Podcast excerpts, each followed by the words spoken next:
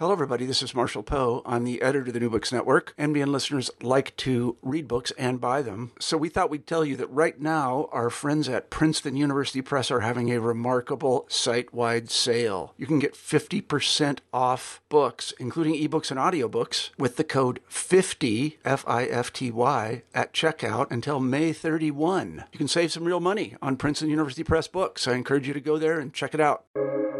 Welcome to the New Books Network. Hello, everyone. Welcome back to New Books in Buddhist Studies, a podcast channel on the New Books Network. I'm Bruno Shirley, a co host of this channel, and today we'll be talking to Evyatar Shulman about his new book, Visions of the Buddha Creative Dimensions of Early Buddhist Scripture. Tadi, welcome to the show. Thanks. Um, nice to be here. Such a delight. It's such a delight to have you here um, and be talking about this book. I've mentioned this to you before we started recording, but I'm so excited about it. I think it offers such a know, a profound and innovative argument about like how we should be reading Buddhist scripture generally, and the Pali Canon in particular. I am 100% guilty of doing all the things you sort of warn us against in this book and, and skipping over, um, you know, the, the sort of boring narrative parts to get to the proper philosophical stuff. And this has really radically changed the way that I read, at least. So it's it's a stunning, stunning work. Um, well, th- thanks a lot. But just to say, I'm just as guilty as anyone. Um, and when I was getting serious about um, kind of doing philosophy and or especially studying early Buddhist philosophy, I began to realize that there's um, something wrong with the way we're approaching the text. That we're just reading through what the authors of the text were trying to do and what what they actually left us with and then just picking up the passages of our choice that happen to fit our particular interests and look good in like some logical sequence we we fancy and um, and then put some argument together. And I just realized that the method the method didn't work. That there was a different level that the texts are working on, and I wanted to uncover that. In a sense, the book is um, kind of tracing my path of investigation um, in order to understand what the texts are, and hopefully this will be followed eventually by by a study also of early Buddhist philosophy that that, that takes that it's it's like a methodological backdrop in order to analyze anything we want in the text, not only philosophy, also, for example, sociology. So before we really sort of follow in your footsteps on that path there, um, I was wondering if we could um, we could start maybe by just just talking a little about who you are and how you came to be interested in this general topic of Buddhist literature. You mentioned you started um, with the serious philosophy. So, what was your path to get from there to here, or even to there in the first place? Yeah. So, um, well, you know, it's kind of hard to understand how um, karma is calculated, or, or you know, to put it more simply, how I made it to to do what I do. I was a young student in the university, um, very kind of uh, interested in big questions, just still trying to figure out who I am and what I'm supposed to do. And I was studying psychology. It was really boring. Um, didn't say anything about soul or meaning or or truth. And um, suddenly I almost chanced upon Buddhism. I was, I was just, I knew I, I started studying Tibetan uh, just so to be something exciting enough to get my mind going. And then from there, it was a pretty slippery slope. Um, and I was writing my papers, like my seminar papers at the advanced VA level on Buddhism, and then I kept going into an MA. And by the time my MA was finished, I just had to read Nagarjuna in Sanskrit. Um, I hadn't studied Sanskrit by then, I was working in Tibetan. And um, so that's what I did for my PhD. And so my, my early work is very philosophical. Uh, my earlier publications are on Madhyamaka. Some people still identify me more as a Madhyamaka scholar. Um, and uh, by the time I was done with that, um, I never even published that as a book because I was kind of running ahead to this uh, Pali world. I kind of was beginning to realize that in order to really understand the garden, I had to understand what the Buddhist project is more generally, and then that kind of led to Um, my first book, Rethinking the Buddha. Um, the subtitle says more about what it is. What it is. It's uh, early um, Buddhist philosophy as meditative perception. In a sense, it kind of anticipates the arguments in, in this book um, on a philosophical level, or, uh, in a very initial kind of way. Um, so I basically coming through this philosophical approach, um, and then realizing, as I said earlier, that the next step would be to figure out. Well, I, before that, actually, there's another sub step. I realized that in order to understand the philosophy, I got to understand what they mean by Buddha. It's not such a self-evident category. Uh, Buddha is not just a prince who grew up here and there and went through those kind of idealized stages of his life, right? I mean, the, the traditional story begins with him in Tushita heaven, and the gods ask him to be born. So these are not just you know addition to addition to historical account. I don't think the tradition cares much about the historical account to begin with. That's that's kind of part of the argument in, in the book here. Um, Buddha is is in a sense the very the very truth of being. Um, it's kind of like a god. He's not a god technically, but God with capital G in the kind of way that, that another any other Indian god would be God, like Shiva.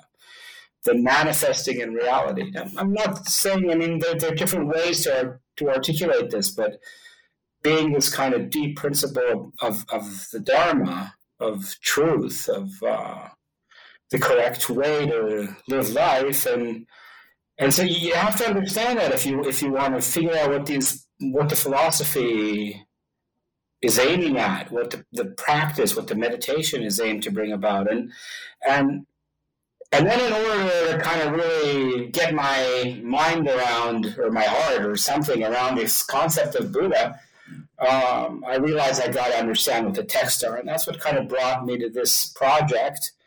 Um, and um, there's something very interesting about it because, like, there's a, there's an an inner statement about the dynamic that the, that, that moves the tradition. Uh, I think it's more important than the details. Um, probably have an opportunity to say a bit more about that, but maybe a little later. Yeah, so um, you've moved from the, the, philosophy to the Buddha to maybe maybe literature or narrative, um, which is the focus of this book, and maybe that's a good segue. What is perhaps at a very high level the the overarching argument of this book? What kind of intervention are you making in our uh, our methodology, our way of reading here? Okay, so that that's a big question. Um, Start you off with an easy one. yeah, right. Um, so there are different ways to kind of uh, to, to, to, provide an answer. Um, see, the, again, the question is, what are the texts? It's true that and there's a side that, that I'm taking a literary approach. The word literary comes up a lot. I'm speaking about narrative and the importance of narrative for understanding the, the message of the text, for understanding the project, for understanding what early Buddhists did with texts, what, what it was for them. Um, we can't just, you know, take the philosophy as would fit our world and, and forget about the whole context about what these people cared about. I mean, we can, but then we're not really understanding. It's not thick understanding, it's superficial. Um, so, so yeah, so one thing that I'm doing is that maybe that's like the simple answer is, is that I'm emphasizing the literary dimension of the text. They're telling stories. Actually, a point, I don't think this comes out well enough in, in the book, is that they're really, really good at t- telling stories. There's, there's uh, um, an adept ability to, to hit the mark um, with stories about the Buddha and and to, to move audiences and and authors, right? The authors are kind of telling a story that that, that moves them no than no less than it um, moves their audiences. Um, and so there's an emotional key uh, that the tradition was kind of trying to to uh, to hit. and uh, and there's a beauty involved.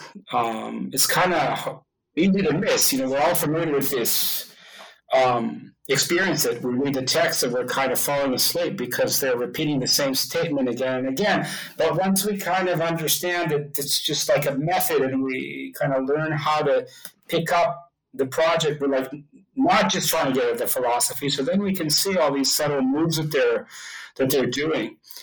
Um, Okay, so that's one thing, okay. and I think it's been underemphasized. The way scholars have been reading is, is they, they wanted, I mean, there's always this assumption that the Buddha was a philosopher. He provided a moral teaching, some guide for practice, different kinds of meditation, um, and a philosophy. Um, theoretically, I mean, people don't like to say this anymore. That anything beyond that is is just like uh, propaganda or something, or kind of concessions to popular sentiment.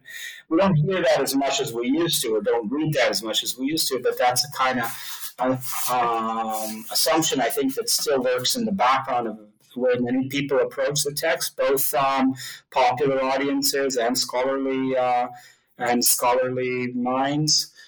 Um, and uh, and and yeah, so uh, a simple answer is, is is I'm I'm positioning the literary before the historical mode. These, the, the texts are not trying to tell a story. I guess maybe people understand that, but but um, the, the, histori- the historical approach or the historicist approach just kind of misses the text. Um, and trying to get at them for the history, try, trying to read them for the history and the philosophy misses the history and the philosophy because a lot of the philosophy is in the narrative, and a lot of the history is in the way these people created the text and experienced them and the kind of and the kind of experiences they were they were trying to generate. So that could be maybe the easier um, answer to your question, there's there's also a, um, a more specific answer uh, in the context of of the way these texts have been studied in in the field in Buddhist studies over the past. I don't know, want to say hundred years, but but certainly uh, since the fifties, uh, 1950s, the approach that compares the different versions of the text, the Pali to the Chinese, to the Sanskrit when it becomes available, or the Tibetan, or now we have Gandhari, and this is like the big boom. And when I kind of became a Buddhologist, so so um, in the early 2000s, the 2000s, there were these Gandhari manuscripts being found, and and then now we have these old texts, maybe almost 2,000 years old. We can compare it to the other versions and where is this taking us? So the assumption is that we get back to the to the early version, the true version, the original version, and and so my argument in a sense is that it's time to stop this grasping at origins. That each text is a legitimate version in its own right, um, making a, a valuable Buddhist statement within its own cultural context, or maybe a more specific scholastic context or, or, or I don't know, it could be a kind of study group or, or just the inspiration of a particular author. There could be many different elements involved here.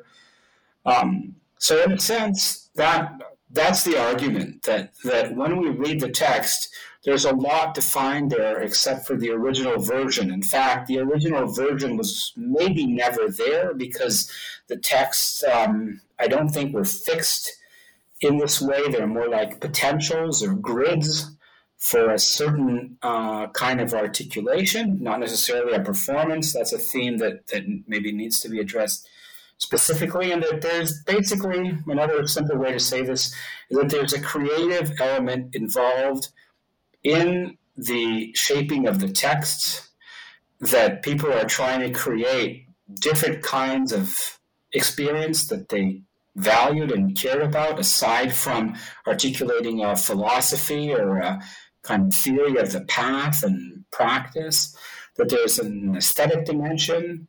This creative dimension is, is I mean, I speak about it as being literary.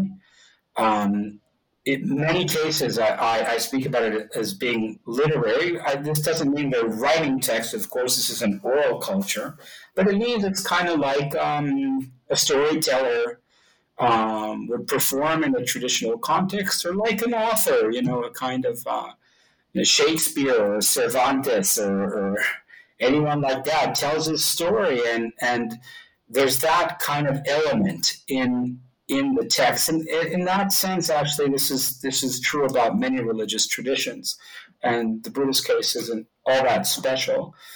Um, but then this creative element is also about uh, investigating the inner potential of the text, in, in, investigating their conceptual world, exploring it, moving towards new experiences. And so I guess that was a bit of a long answer. Of course, I have more to say about this, but but I hope that that works well enough as a kind of basic response to the overall argument.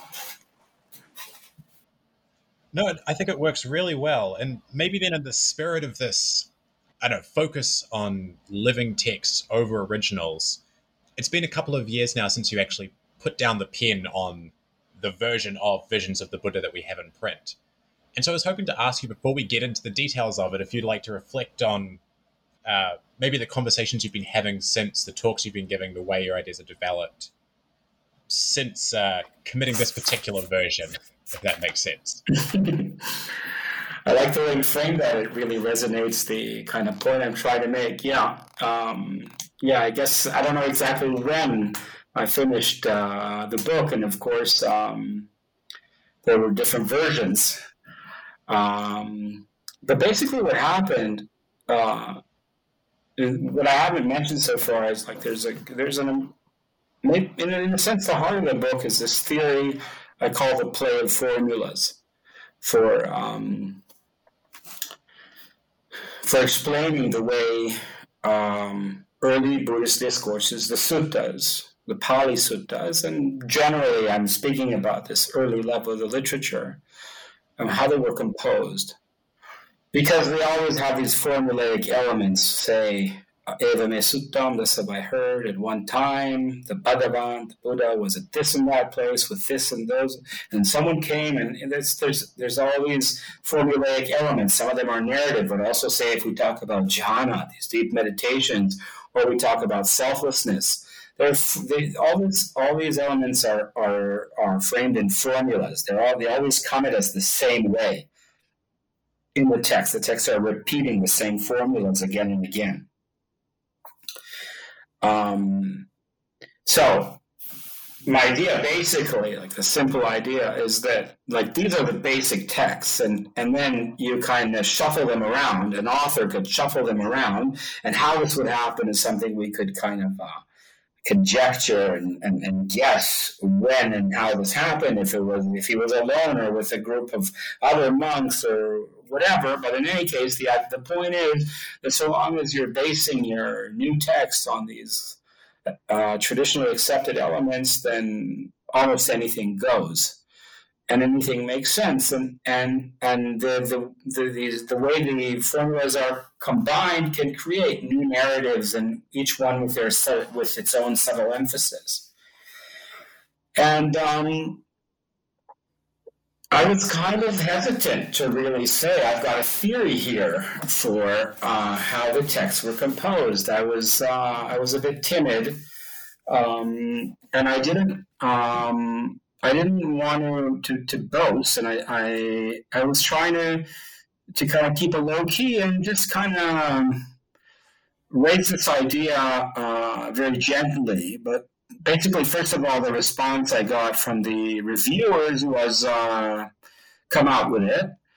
Uh, so I did, and and and and the, the, this theory and this this idea of the play of formulas has um, uh, kind of become an, an, important element a more important element in the book. So that's what kind of maybe shaped the final version we have we have in print. But I have been giving a series of talks and talking with a lot of people about these ideas and receiving very very good responses from a lot of people I, I respect a lot. And uh, um, so today, I mean, if I would be writing the book again, or if I'm thinking about what I'll be where I'll be moving on from here, I'm not quite sure if that's what you asked me or not. But um, so if we're speaking about the play of formulas, there, are different games you can play, different types of games you can play. And the book mainly treats the long and middle length discourses, the Digha and Majjhima Nikayas. Um, but now I'm working more on the Samyutta Nikaya and further down the road the Anguttara. Um, and, and also I'm doing some work on Vinaya again, Vinaya, right? So supposedly this is like these kind of Buddhist histories, but then again, they're full of these narratives. And once you kind of open up to this uh, playful element and, and to the entertaining element of the text, to the fun involved, to the beauty, uh, things look kind of differently. So, so that's where I'm at kind of at the moment.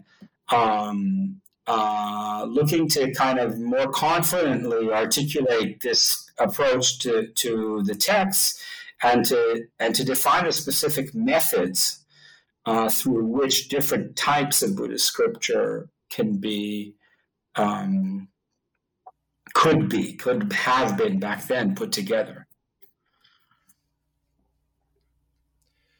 So you you've mentioned that at least in, the, in I hope I answered your question. Yeah. Oh, absolutely. Yeah. Okay. Um, but I, I was just thinking, you know, you've mentioned that in this version of the book that we have, you do focus um, mostly, if not exclusively, on the the Digha and Majjhima Nikayas, and that still gives you, of course, a vast amount of um, of text to pull on. You do populate each chapter of the book with really detailed analyses of specific texts. But I was um, I was wondering actually, just in, in your very first chapter, like your introductory chapter, welcome us into the book, you focus just on one text, this um, the Udumbarika Sutta, and I was wondering if you could maybe start to lead us into the content of the book by talking about that sutta. Like, why that sutta for the introduction? What insights do we get from it? Great. It really is uh, one of my favorites. Um, but since the point is, you know, we could have done something else. You could have opened up uh, any any kind of book in the Nikayas and said, "Let's start here," and and we could have followed the way this text is interconnected with many other texts through these webs of formulas. And and we would choose one text and we'd see it appearing somewhere, we'd search it, we'd see it, we'd see it appearing somewhere else, and and it would have a different kind of context, and we'd see how that formula is reapplied to suit that particular context. But so the Udumbarika, in a sense, it's a, a text I discovered while looking at one formula I was, um, and this is kind of how it all began. Began there's this formula on uh, the way that Buddha meets a, um, a rival renunciate teacher. So it's called he's called a paribhajaka, parivrajaka in in Sanskrit. Someone who is who has left the home life. And lots of people apparently did this in the Buddha's time. So this is one things you could do here is kind of map out Indian society as it appeared to the eyes of these Buddhist authors. So these Parivrajaka's are Paribhajakas in Pali, right, are, are very important figures. There's lots of them.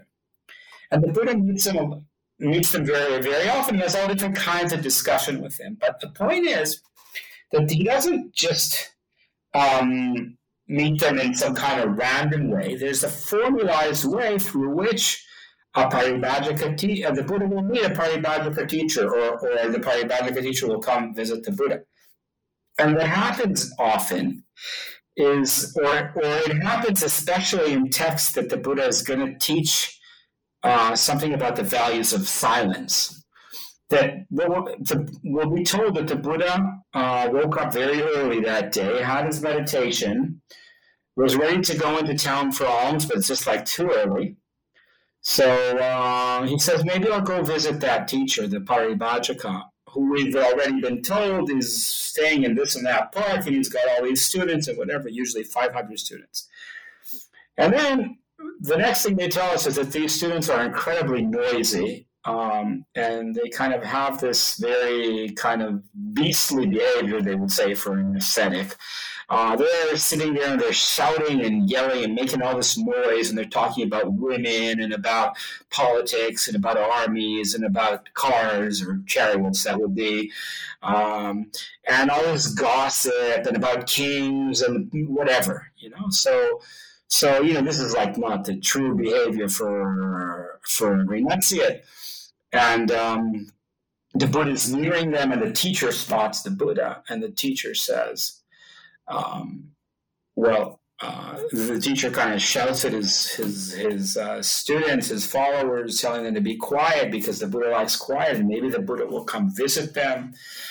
Uh, and and so they quiet down, and the Buddha comes in, and he offers, and he he gets up to greet him and welcome him, and um, and and says it's been so long since you visited us, and offers him to sit on the high seat, the prepared seat that's basically his seat, the teacher's seat, and he sits to the side on a lower seat. So, uh, and then they have whatever exchange they want. That, it actually doesn't matter all that much what's going to happen now because we've been told such a good story. The point has been made. The Buddha's a top teacher. Everybody wants to study from from him. All other teachers will basically accept his uh, preeminence as the, the the best articulator of the Dharma um, and they want to learn from him, and he can always teach them how to improve their practices. And this is like going on again and again and again because, and it's not just some kind of chance fact. It's it's a metaphysical fact because he's got the ultimate understanding of cosmos of the of any any possible fact. And in reality, like like for the authors of these texts, he knows we're talking now. He knew back then or something, or he's I don't know where he is now in a sense, but but he knows everything in a completely comprehensive sense.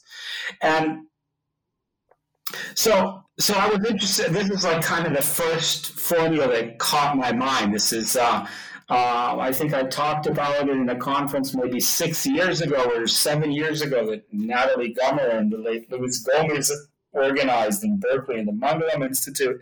And I talked about it back then. And then I was, you know, looking at all these different appearances and I found it in the Udumbarika. But before it, um, there's a different kind of formula in which uh, a follower of the Buddha wants to go and uh, meet the Buddha, but he realizes it's too early again. So this is called, that was the too early for alms formula. This is the too early to come meet or see or take darshan of the Buddha.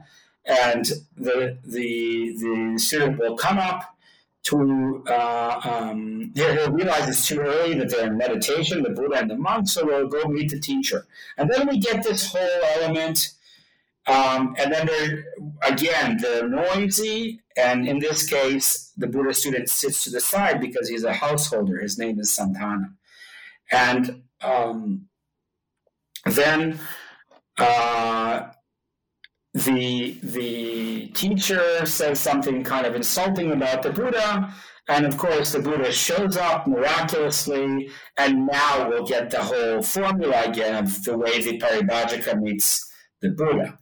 So this is what I call the play of formulas, right? This the, the too early for alms formula or too early to come meet the Buddha. They appear in many contexts. They're a way to frame a discourse, and here the Udumbarika is playing with the formulas, it's adjusting them to this context in order to, to create the specific encounter it wants to create between the Buddha and the Paribhajika. And by the time we reach the philosophy of the text, so much has been going on. And this is the philosophy of the text that the Buddha is the ultimate teacher and that all other all other religious experts in India acknowledge his preeminence. Um, and then actually then there comes teaching, and there's more to say about the way the discourse developed, but, but it basically echoes. In a sense, it brings out the, the Buddha's ability to uh, be quiet.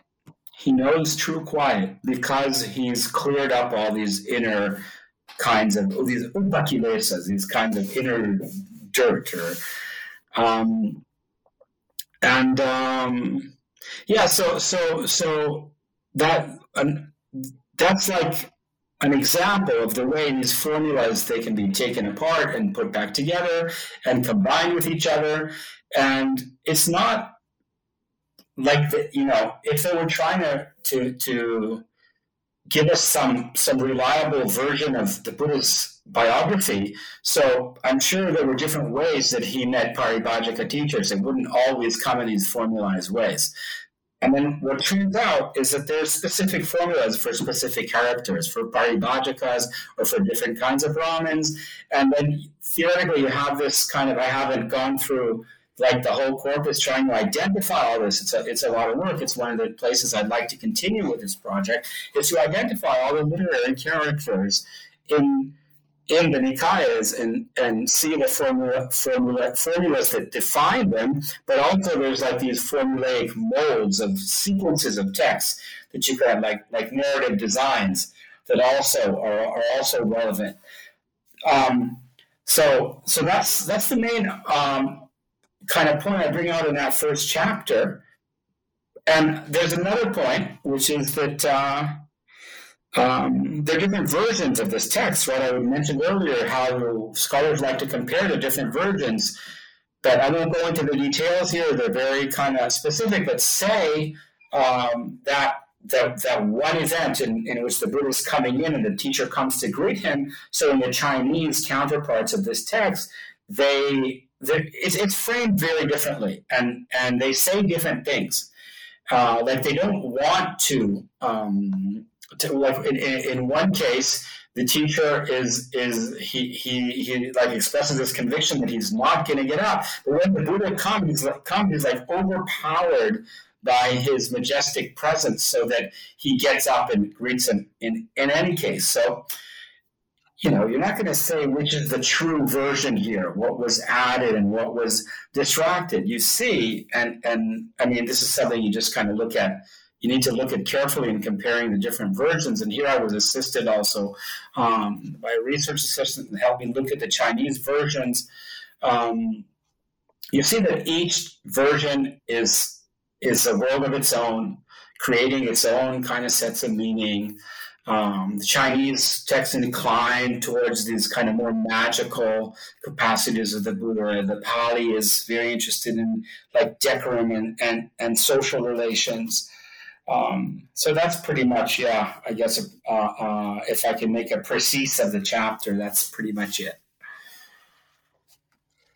So I do obviously want to ask you a lot more about um, maybe the purpose of both the decorum formulas and the, the more magical formulas we see in the Chinese.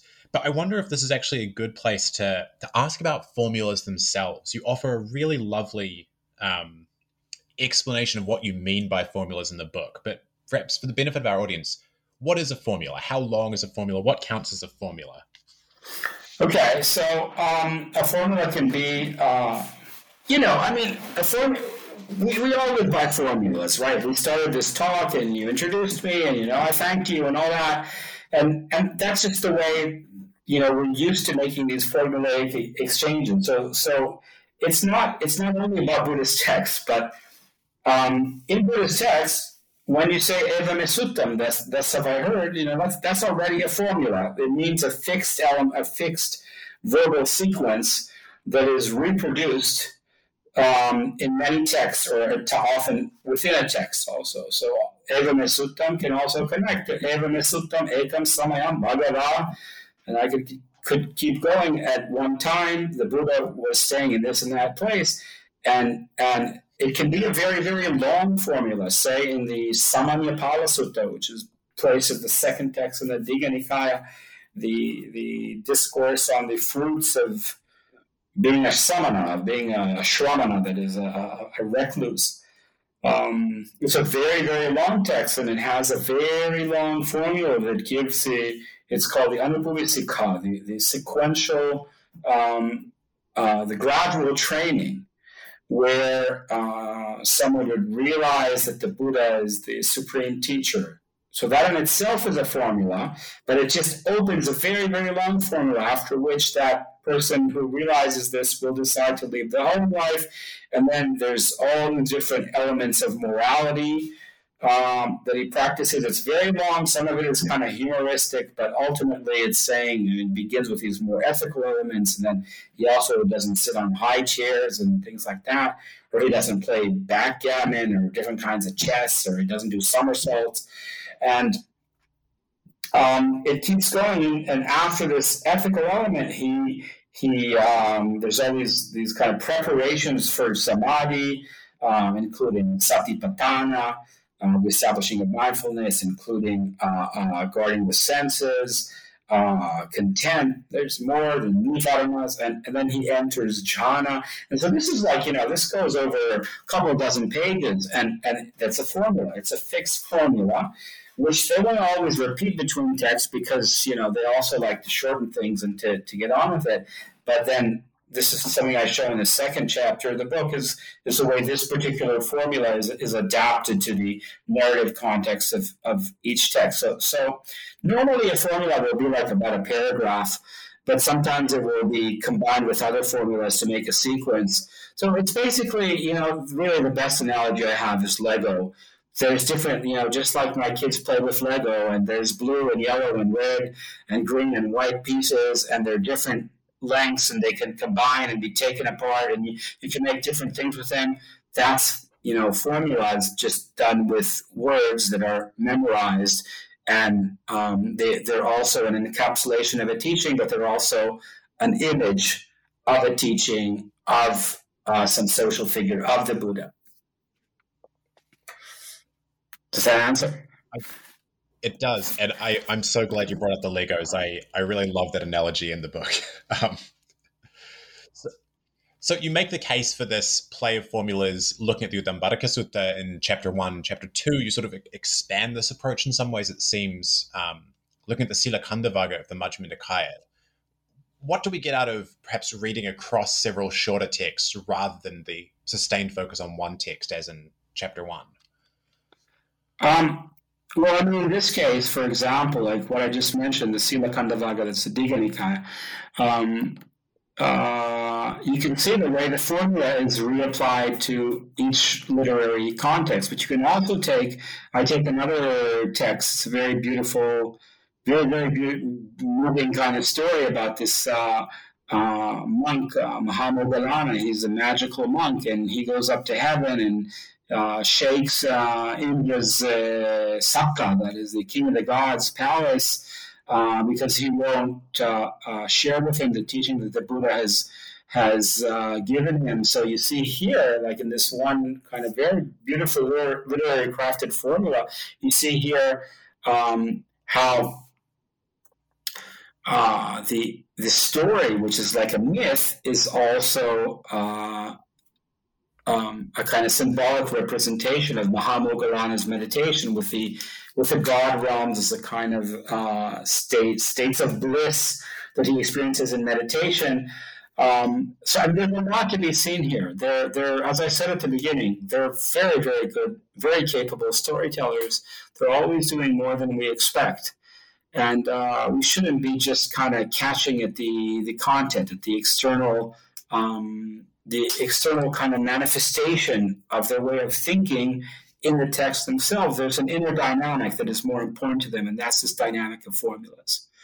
And um, in a sense, that dynamic itself is a kind of teaching of anicca, of impermanence, of conditionality, paticca samuppada, of the way things of anatta, right, selflessness, the way things kind of come together and fall apart, and there's just no essence anymore. You're just kind of traveling along this vast web of, of formulas and and grasping in origins would just kind of be missing the point. We're all caught in Brahma's formula jala. What can we do? All right. So I, I really wanted to ask you in a little detail about um, chapter three, when you, you talk about mindfulness of the Buddha is really a central concern in many of these formulas. And it's something you've indicated already. You're talking about sort of relations to Brahmins. The Buddha is the supreme teacher. Um, but I think it's in chapter three, you really make this case that, that mindfulness of the Buddha is a central concern of many of these texts. Um, would you care to speak to a little to that?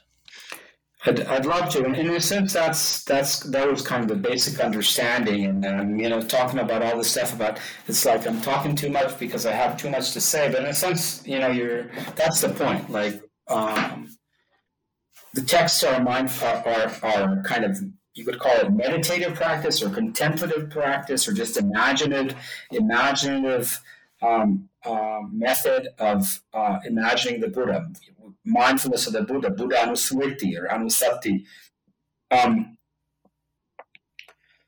trying to tell me beautiful stories about the Buddha um, is is is like a major goal of what the tradition is doing. You know, we're not going to get enlightened tomorrow.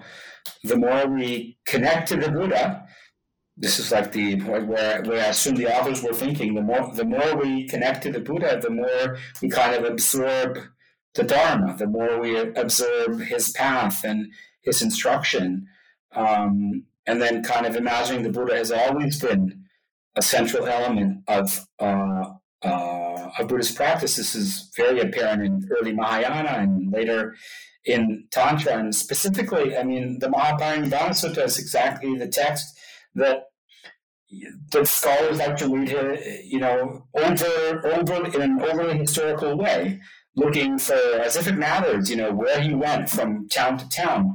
The point is that he said goodbye from each town, and and each time he went there was the last visit, and this is the the this deep metaphysical point. This is the last time that this enlightened presence presence was at this particular place, and so the text is a very sad text. It's an it's a um, an attempt to say goodbye, uh, to cope with the loss, and saying that the Buddha was here, and then he moved there, and then he moved there, and then it's circling in on this place where he dies and, and all the magic around his death. And the first time that he says i'm tired i'm going to lie down. I'm going to sit down and then i'm going to lie down. And then he lies down for for the last time. And, it, and it's an incredibly moving story when when when we listen to it. Even though it's like copy pasted from everywhere in the in, in the canon um, the whole text is just like reproducing formulas we have in, in other places, but the way they're kind of strung together in this um, mindfulness of the Buddha practice of saying goodbye to the Buddha and imagining the, the way he left the world um, tells us a lot about, about this, this Buddhist textual project. So I hope you won't mind me maybe jumping around the book a little bit here, but I just really wanted to zero in on um, uh, one really interesting argument you make. Actually, in the, the, next chapter, now I think about it, chapter four, you're talking about folklore. You even have this idea of Buddhist fun, and obviously these are categories which are often overlooked in Buddhist studies, particularly sort of early textual studies, um, other than arguments about orality, the Parry-Lord theory. So what do we gain by renewed attention to folklore and to thinking about Buddhist texts as being folkloric? Right. I was hoping you were going to ask me about that chapter because, you know, might as well, you know, rather than being so dramatic and metaphysical and emotional and all this narrative stuff, you know, let's have some fun, you know. What do we miss if we miss out on that? We miss out on the fun. And we miss out, I mean, again, you know, on the more kind of theoretical level, we kind of miss out on what the texts were for these people. Now, now, um, I'm not saying all they're doing is trying to have fun. You know, if you have some kind of, you know, deep teaching of anatta and, you know, someone's realizing it, you know, it's not just like uh, some kind of entertaining moment, you know, we're going to have a laugh as if we're watching Netflix. But some of it is the Netflix of, of, um, uh, or the primetime TV of, I don't know, say the third century BC uh, in India, in this, in this Pali world, in this, in this, early Buddhist world. And and yeah, that's what they were doing. I mean, this is a pretty hilarious story, you know, like like um, I mean the, the prime episode. Maybe I shouldn't give a spoiler, you know, until we have something kind of funny and and and wild in Buddhist texts, and it's in you know this academic book. You know, maybe let the readers meet it. But there are other funny stuff there. You know, um, uh, maybe I'll give like the second the second best highlight there. So the Buddha predicts that this naked ascetic, you know, imagine this guy is a naked, naked ascetic. He must be like an idiot. Of course, this is what the Buddhists are thinking, right? And they want to bring this out. But th- these are also ascetics. And some people think that they're very, you know, serious practitioners and they're going to be enlightened or something, or they may be already, you know, beyond attachment. And the Buddhists are saying, oh, these guys, they don't know a thing. And so the Buddhists the Buddha, he predicts that this like one of his these these naked ascetics, Achelo is uh, another kind of parivajaka, that he's going to die of uh, uh, um, what is it? Uh, is it a kind of dysentery or is that the next guy? Um, I'm kind of getting confused. But but anyhow, he knows he's going to die within a week and that he's going to be reborn in a really kind of bad destination. And so his follower, who's the Buddhist student, also goes and warns him and tell him, be careful about what you eat and whatever. But you know, what can you do? The Buddha's predicted it. It's like a spell. The Buddha's words in these texts are like they have a special power. Um, it's one of the questions embedded within this text is what happens when the Buddha says something? Is that just a description, or is that like creating the definite possibility that this that this potential event will will take place? And um, so of course the guy dies and the and his follower his supporter like comes rushing to the to the charnel ground and he picks him up and, and he punches him and the corpse gets up and he's rubbing his back he's like dizzy and and and uh, but what can you do? All he can all he can say is confirm that the buddha's prediction about his inferior rebirth was was correct you know? So you know you figure this this kind of story and there are others like it. This is one of the things i've been looking at since since then. You know there's all there's there's always dramatic so this is you know this kind of pretty funny event. Uh, not all this stuff is funny. This is like a good example of of a funny text. Um, uh, and and but there are other other dramatic. Uh, so do you think this may have been staged once? You know, it could have been brought people to have a good laugh. And I think, you know, you asked about folklore.